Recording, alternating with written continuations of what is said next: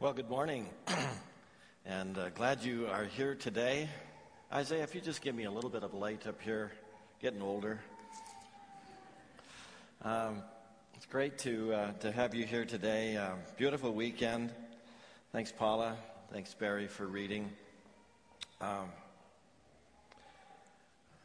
one of my uh, very good friends. Uh, well, first of all, let me just tell you that I was driving to church this morning, and uh, I was just imagining the, the green grass and just imagining the, the trees that are going to uh, get green very quickly. And, uh, and just uh, realized in thinking about that that today's our birthday. I hadn't really thought about that, uh, but we are collectively 13 years old today as a congregation. So uh, glad I put a lot of thought into preparing us all for, for our birthday. Uh, but I thought as I was crossing the bridge this morning, this is, this is our birthday. We're 13 years old. We started with about 11 people, then it went to 20 and went to 30 and went to 50 and 100 and so on. And God has blessed us with a, an awesome congregation. So uh, I think we ought to just give ourselves a hand. This is Happy Birthday Day.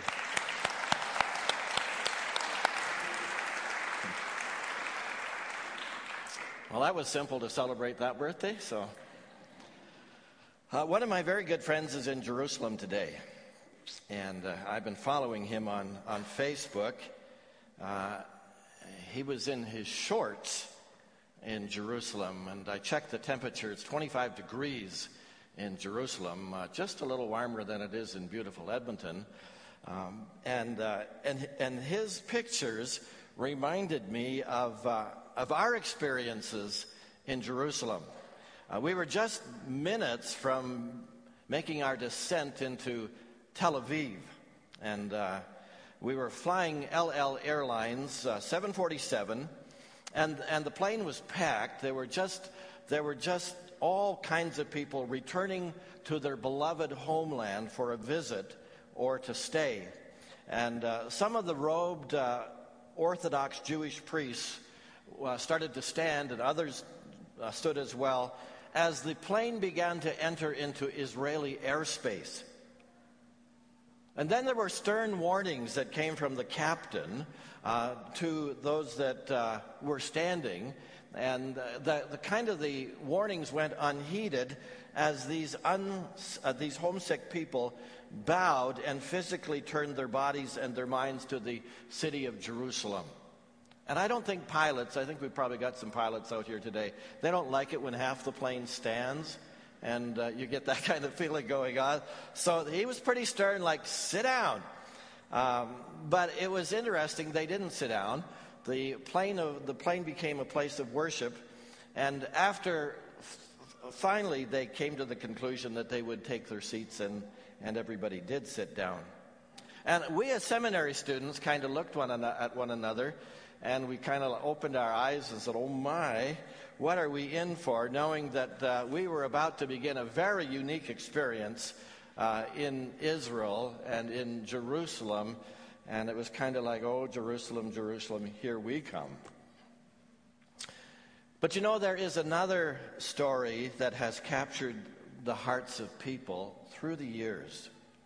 And it too finds its focus end in Jerusalem and it captures uh, all of the emotions and the passions of people whose hearts are homesick.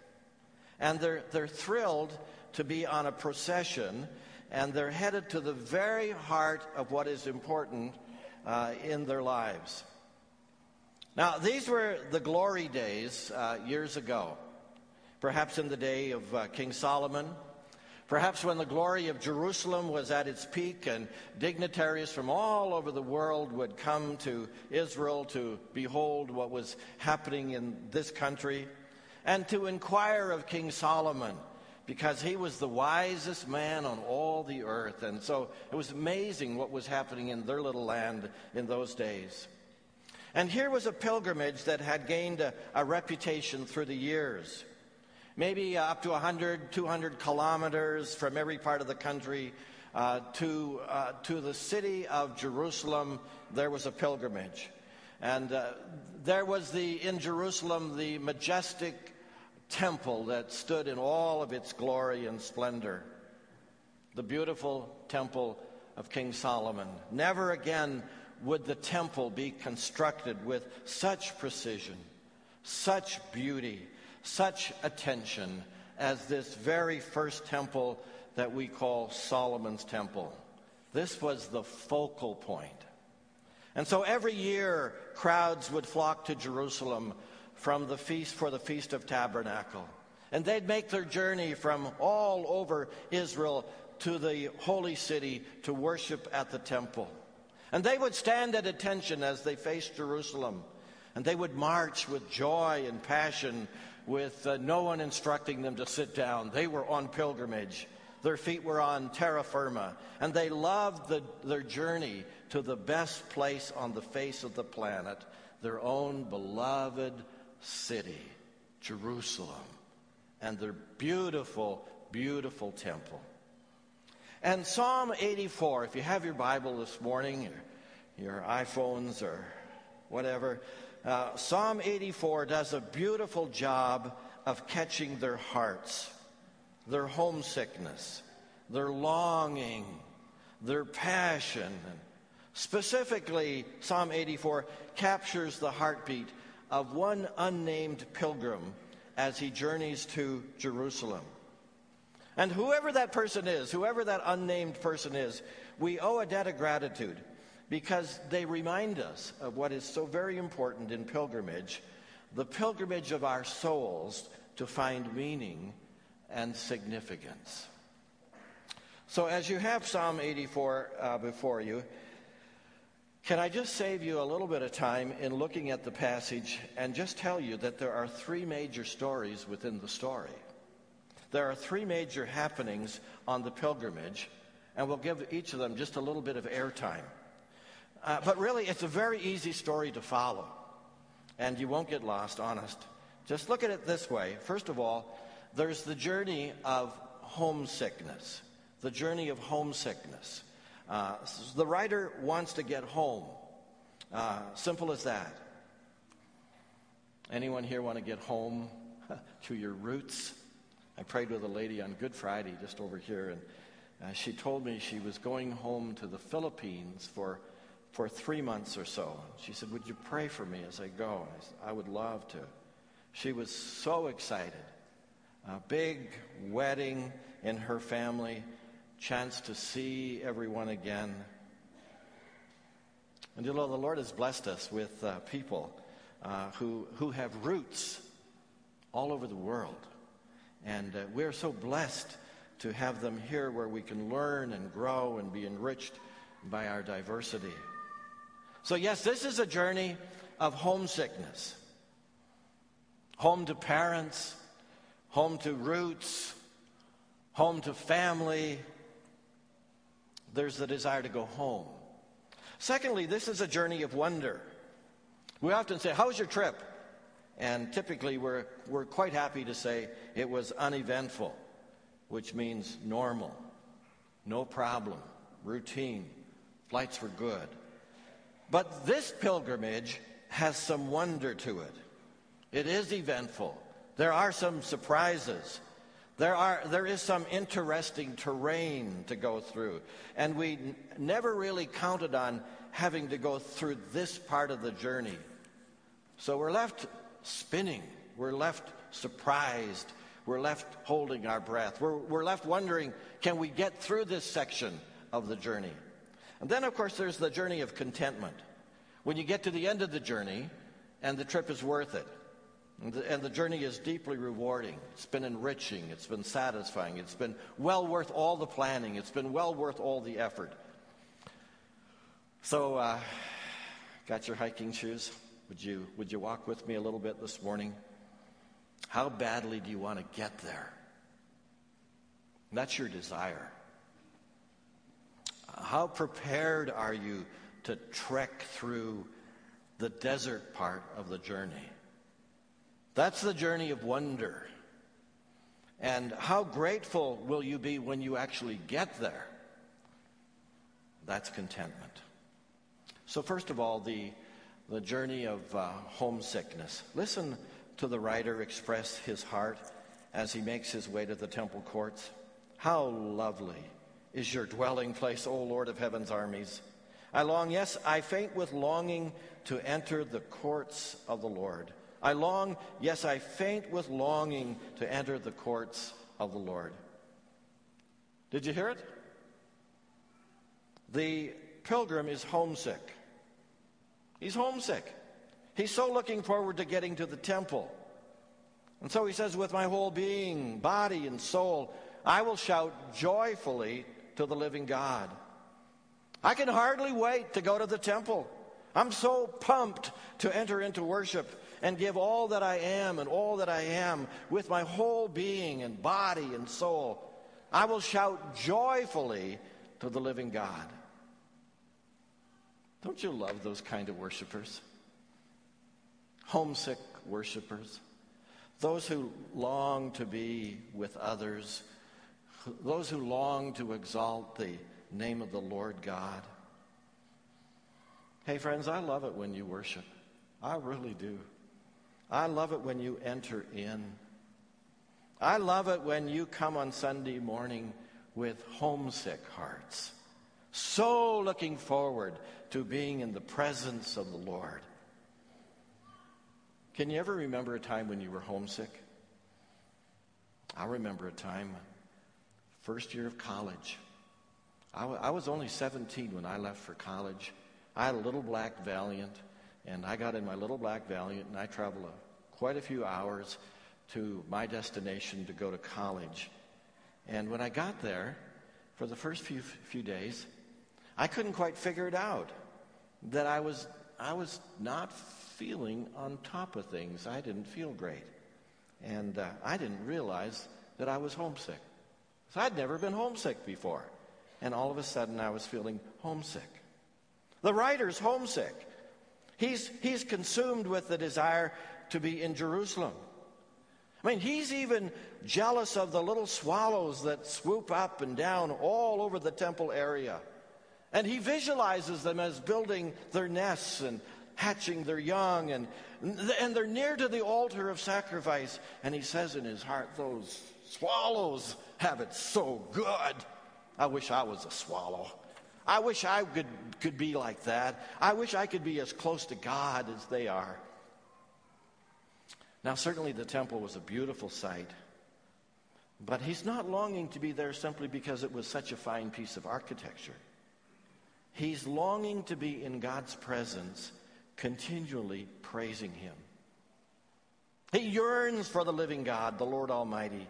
He knows Him personally, and He calls Him my King, my God. It's like two lovers who want to go out for dinner together. I mean, it doesn't matter where they go. What matters is that they're together. And the place, the person you're with, is far more important than the place you go. You know there's something wrong in the relationship when the place becomes more important than the person. Can I remind you all this morning of, uh, of the journey that we're on? I expect you think of this journey a lot. In fact, uh, I hope every day the journey is, is uppermost in your mind. You're thinking about the journey. You're thinking about the journey. It's the journey of the soul. And I'm coming to a new appreciation of the word soul. It's the deepest part of who you are. It's the whole person. It's that part of you that integrates all of the rest of you into a single whole life. It's your mind, it's your spirit, your heart, of course, it's your body. And the soul, when it is healthy, is homesick for God. The soul, when it's healthy, is homesick for God. Years ago, my parents used to tell me that the winters were so bad in uh, the blizzards were so bad in the winters uh, when they were growing up uh, that it was difficult sometimes to get from the farmhouse to the barn. And they used to have complete whiteouts. And so to get to the 300 or 400 yards from, from the house to the barn, they, they would often run a rope from the house to the barn. So, so no one would get lost in the blinding wind and snow, and everybody would get back safe, safely. Wow, those are different winters than we're experiencing. Did we even have winter this year? But you know, there are blizzards in everyday life that can bring lostness and aloneness to our lives. Fear and anxiety and lack of integrity and deceit and indifference and addictions are just some of the some of the storms that prompt us to lose our way. And getting from start to finish, getting from start to finish on the journey of life, we can get lost. And our soul can lose its moorings. And we do a lot of things to hold on to the rope, but it seems that we have come to believe that we are better off dealing with self than with soul. Do you know what I mean? We have learned to try to fix the self, improve ourselves. And we have learned lots along the way. And there's some great tools out there. But we've also missed the rope and we've neglected the soul. And I think you hear me this morning. It's fine to take care of yourself. It's good to believe in yourself. It's good to fulfill yourself. I don't mean it's not. But it's much better, it's much better to get to the temple. It's much better to get to Jerusalem. It's much better to get to God and find Him to be the satisfying source of all the good things for our lives. To take care of the soul more than to take care of self. I hope you understand.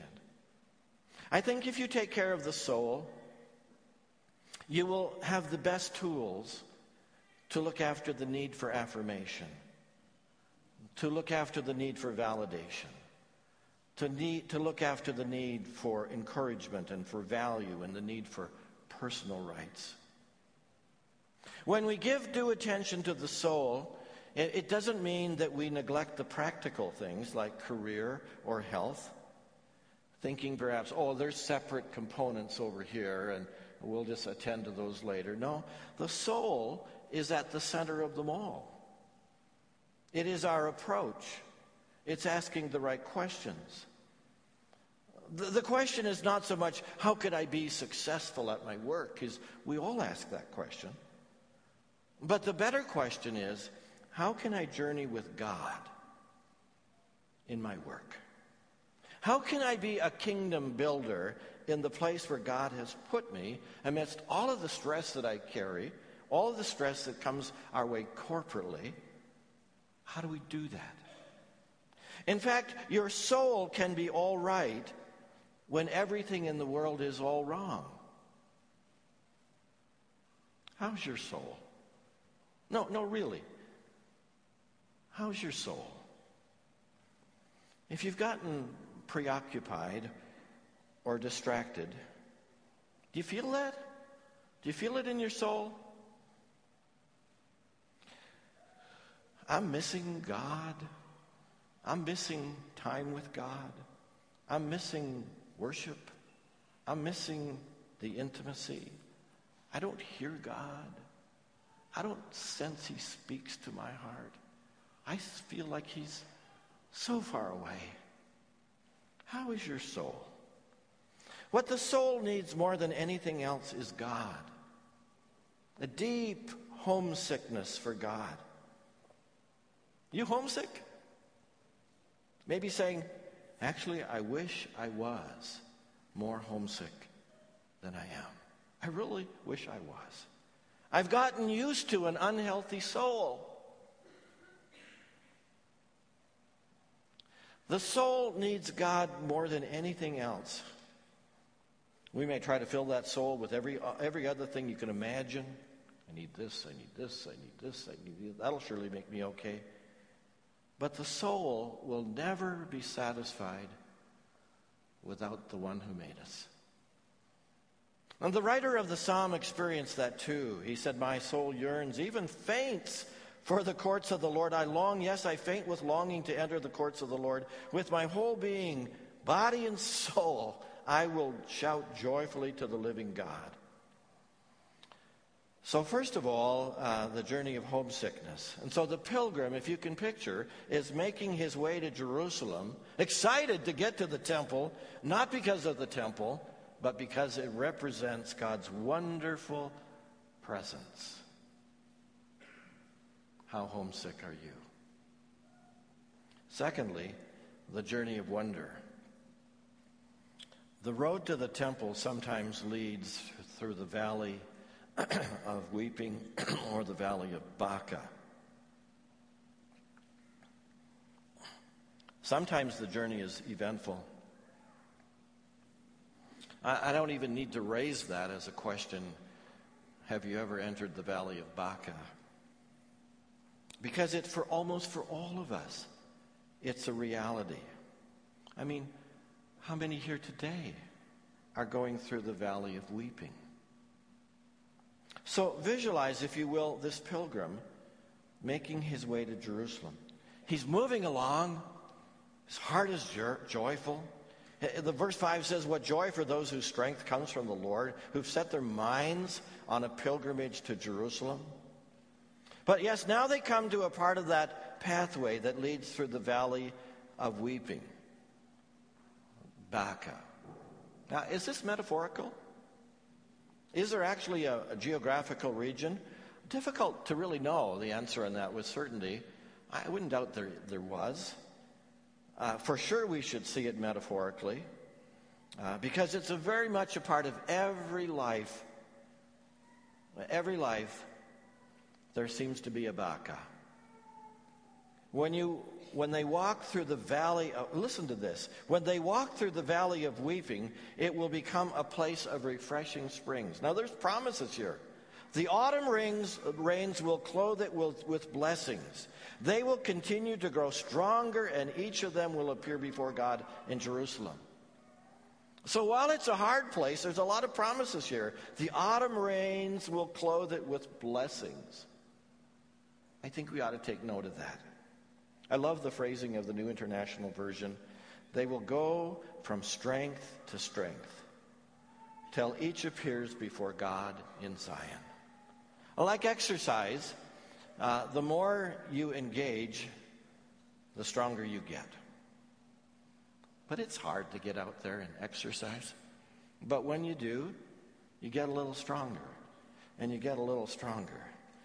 And, and, and like overcoming a personal struggle or a personal attack, you win one battle, you claim that turf, you get a little confidence, and you win the next battle, and then you win the next battle.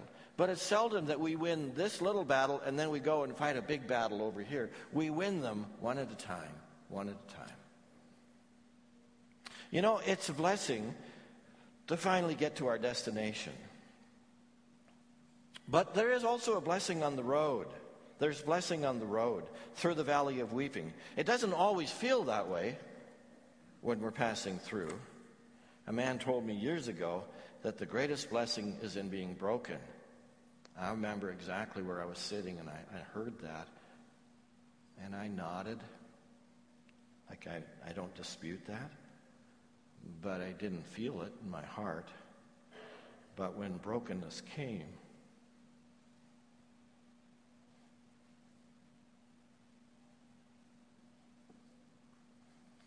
then I discovered what he said was true. There's blessing on the road. And we grow stronger. And none of us want it, but we move from strength to strength. And the road through Baca helps to form us and shape us. And there is no other road like it. John Ortberg has written a book called Soul Keeping, and he dedicated it to his friend Dallas Willard, who passed a year a number of years ago. And, and the book has been significant in my life.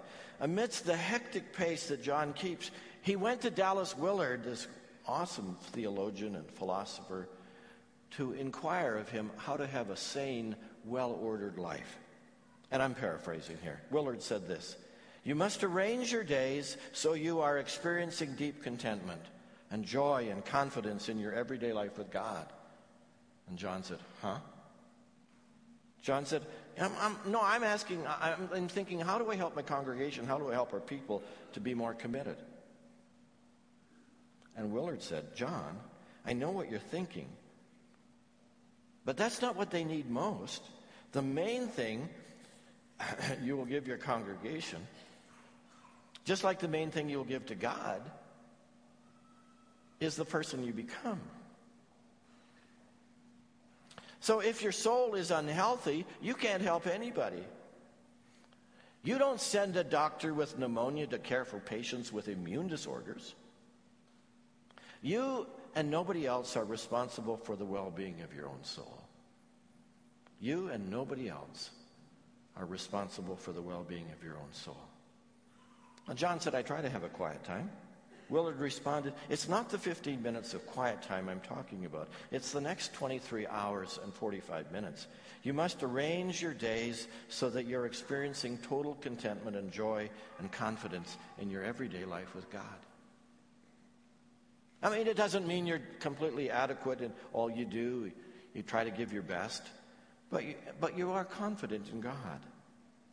That is what makes a soul healthy. And it isn't your spouse's responsibility or your elders or anybody else because you're the keeper of your soul. And sometimes in walking through the, the valley of weeping, we recognize anew that I have a choice. I mean, I can go from weakness to weakness, or I can go from strength to strength.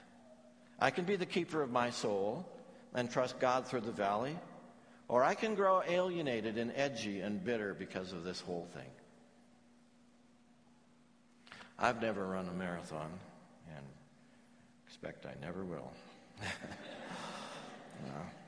But there are probably, and I know there are, some among us here this morning who have. Men or women who run marathons drink a great deal of water on the way. You ever seen one of those guys or gals stop and drink a cup of water? Maybe just sort of sit with you for a little bit and have a little chat, stop everything? No way. They grab a cup, chug it down, throw the cup away, and hardly break stride. Why? Because they know where they're going. Their direction and purpose is set, and their heart is focused on pilgrimage. When we face difficulties, when we walk through the valley of Baca and it never seems to end, what will keep us going in the right direction? Certainly, the Holy Spirit must do a work in our lives. He's the one who gives us a homing instinct for God. Yet there's something we can do. And it's found in verse 5. Blessed are those whose strength is in you. Oh, what joy for those whose strength comes from the Lord, who have, listened to this, set their minds on a pilgrimage to Jerusalem. And a marathon runner sets their minds on the marathon. If they don't get their minds right before they start the marathon, they're beat. It's getting the mindset right away. They have their minds on a marathon on a pilgrimage, a clear vision of where you're going. And then humble dependence as well.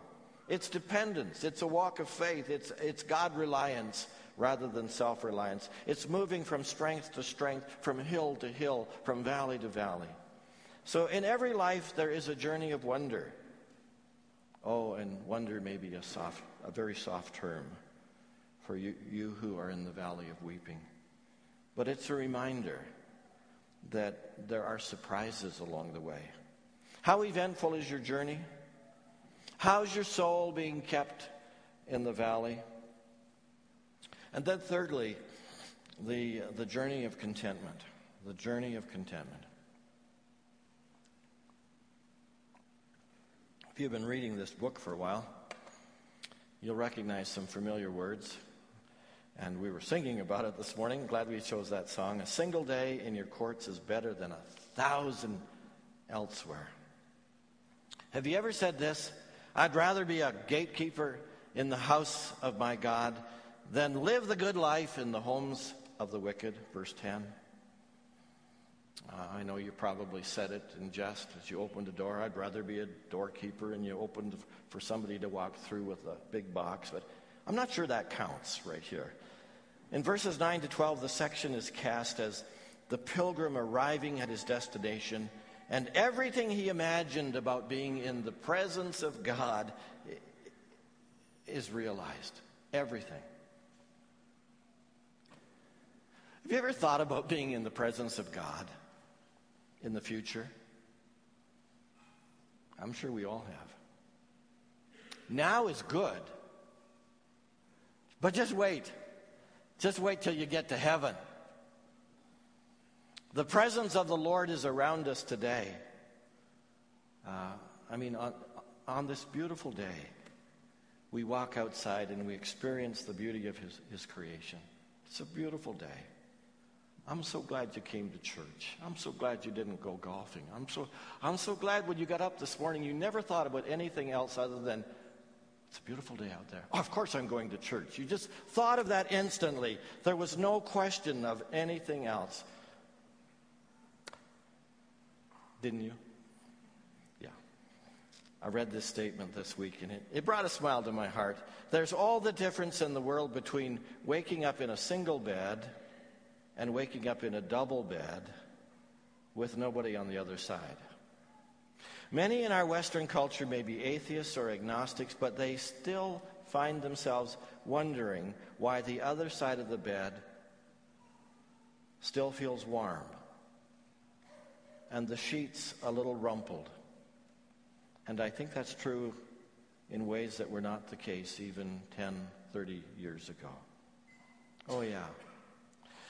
The evidence of his presence is all around us.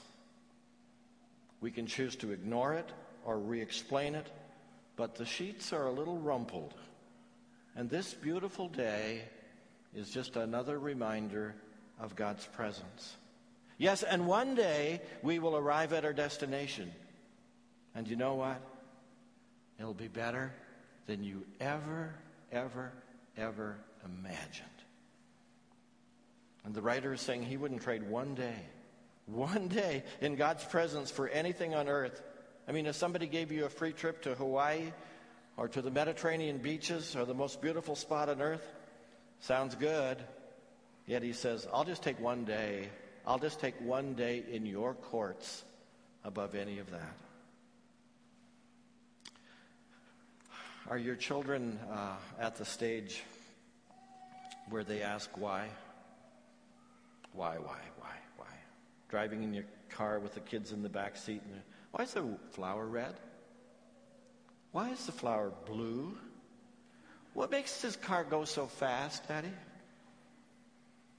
Where do babies come from? Oh, all those fascinating questions. And you know, the disciples used to ask Jesus lots of questions. Sometimes they asked, Hey, Jesus, what do you mean in a little while. In a little while. And maybe Jesus got tired of their questions. I doubt it. It's the question of every human heart as we travel the road from here to our final destination. You know, I love it when we're about to get off the plane, coming home to our city. Welcome to Edmonton. If this is home or wherever your final destination may be, I love that. Wherever your final destination may be, I want to pop up to sort of answer that. But yes, it's through the valley of Baca that we have a lot of questions. Hey, Jesus, why does this little boy have cancer? Hey, Jesus, why did all those people have to die in Belgium? Hey, Jesus, in Pakistan, why did 67 people get killed with that crazy bomb. Hey, Jesus, when will the terrorism end? When will the fighting stop in Syria? Hey, Jesus, why did my child reject me? Hey, Jesus, why did I lose all this money in a business deal gone wrong? And Jesus says, one day, in a little while, in a little while, things won't be right for a while. Yeah, you'll see terrible things. Terrible. Hunger and illness and war and injustice and violation of rights and corruption and every gate scandals all the time. Then in a little while, it may seem like eternity to you, but it won't be long. I'm coming back. The Lord will withhold no good thing from those who do what is right. For the Lord God is our sun and our shield. O Lord of heaven's armies, what joy for those who trust in you. What joy for those who trust in you. Will you close your Bibles for a moment, or your iPhones, or Androids, whatever it is? Just bow with me for a moment. Are you ready for the journey? Are you on the journey? Distracted from the journey? Need to get more intentional about the journey? Life is a journey. How often we say that and how true it is. have you started the soul journey toward God? Are you, are you right these days in the valley of weeping? What do you need? What do you need? Do you need some prayer and support today? Do you need somebody in life to just to kind of walk alongside like the skit guys? Like just just be there. At the end of the service, we'd be happy to pray for you if you'd like some support through prayer today. Be honored to do that. So, Lord, thank you that uh, uh, one of your servants, whoever that was, wrote Psalm 84 years ago. They really had some amazing insights into their journey with you. And it's always a, a, a, reminder for us to check the journey that we're on. So thank you for reminding us through Scripture written those 3,000 years ago of, of the journey that we're on today. And, and on your journey, Lord, give us a deep homesickness for you. And when our road goes through Baca, uh, I'm glad you don't leave us. That in fact you come even closer. Uh, Lord, if we, yeah, if we need someone, Lord, to remind us of that, may it be, may there be people that you send. Lord, for those in the valley of weeping today, let them know that you're right there. And come and strengthen their hearts today. And Lord, I pray and thank you for the wisdom and care that you have for every person here. I'm so glad that no one escapes your watchful eye. None of us can kind of slide down in our seat and say, He doesn't see me. He sees every one of us, and He loves every one of us. And His kindness leads to repentance, for which we are grateful. In Jesus' name.